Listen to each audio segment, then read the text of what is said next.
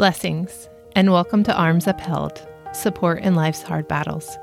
I'm Lynn Pierce, and I'm here to hold up your arms with encouragement, something to think on, and a prayer to focus on the one who holds all things together while you continue to fight the battles in your life. In the midst of battle, life can feel overwhelming, challenging, or beyond. I don't know what God has called you to do, what battlefield you are walking through but at times you may find yourself feeling this way. I want you to know that even though your battle likely looks different than mine, I'm here to support you. I want to stand with you until the breakthrough happens and you can see the victory materialize. My hope is that these few minutes we spend together will help you lighten your load, feel seen, connected, and loved, and fix your eyes on Jesus. Let's begin with God's Word.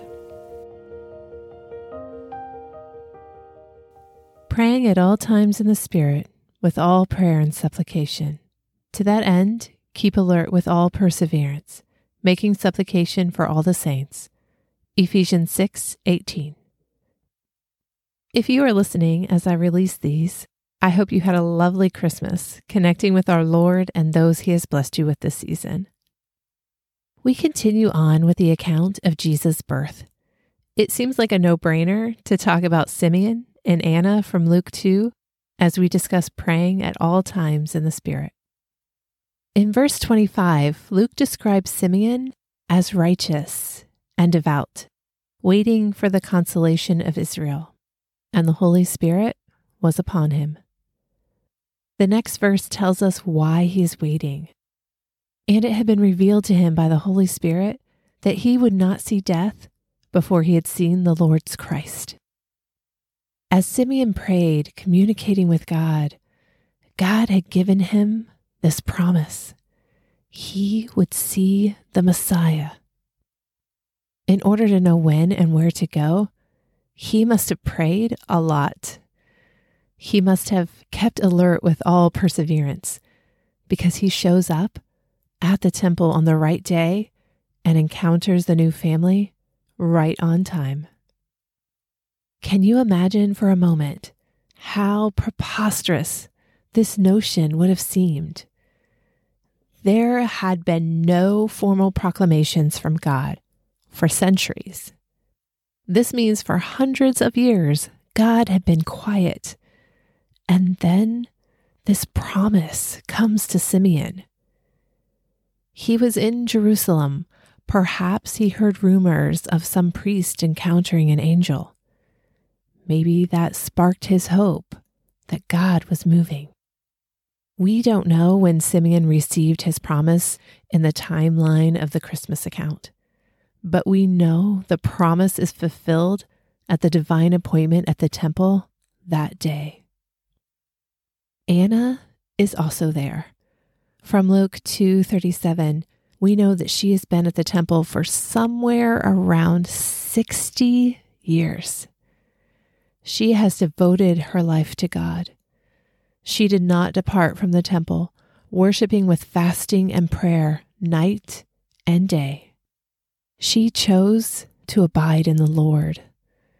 She probably had many promptings of the Spirit and numerous encounters divinely appointed over the years. Still, she listens that day and sees Jesus and recognizes him as the redemption of Jerusalem. We are all waiting for something.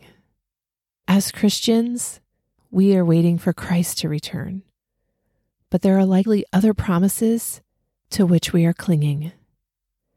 There are purposes in God's timing.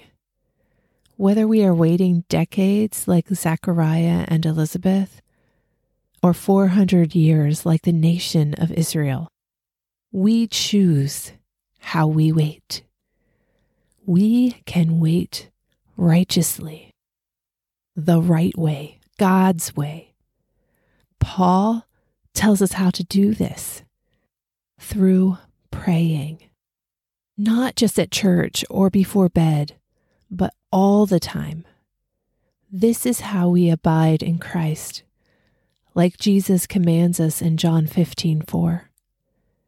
This is how we stay connected and armored up.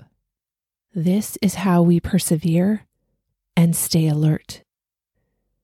This is how we are ready when the promptings of the Holy Spirit arrive. This is how Simeon showed up at the temple that day.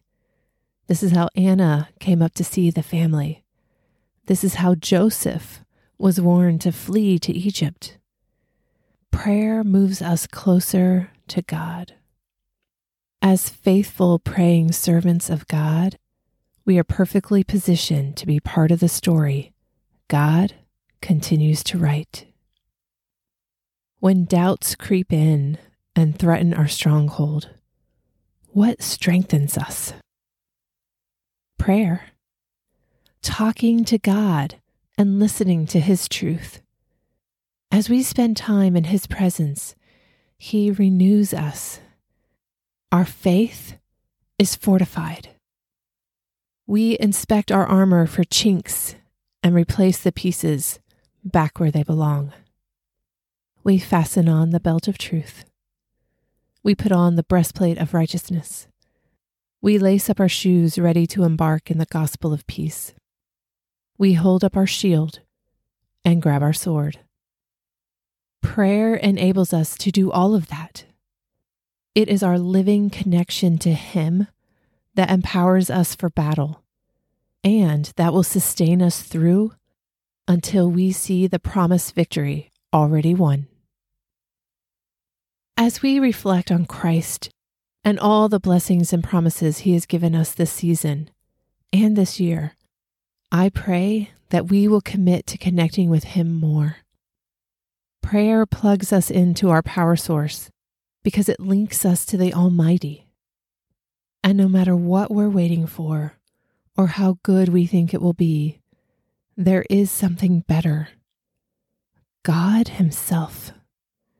He is everything we need and all we could ever desire. Whatever 2023 holds, let's stand firm and be alert, ready to spend it with Him. Let's pray. Elohim, Almighty One, we praise you. You joined us as Emmanuel here in our beautiful mess. You offer yourself to us every moment as Lord, as Savior, as healer, as provider, as comforter, and as friend.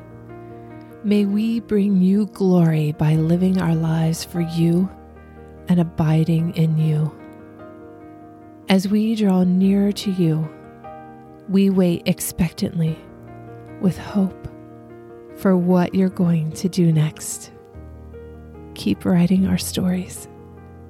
And may we stand firm and alert, ready to join you. In the precious name of Jesus, we pray.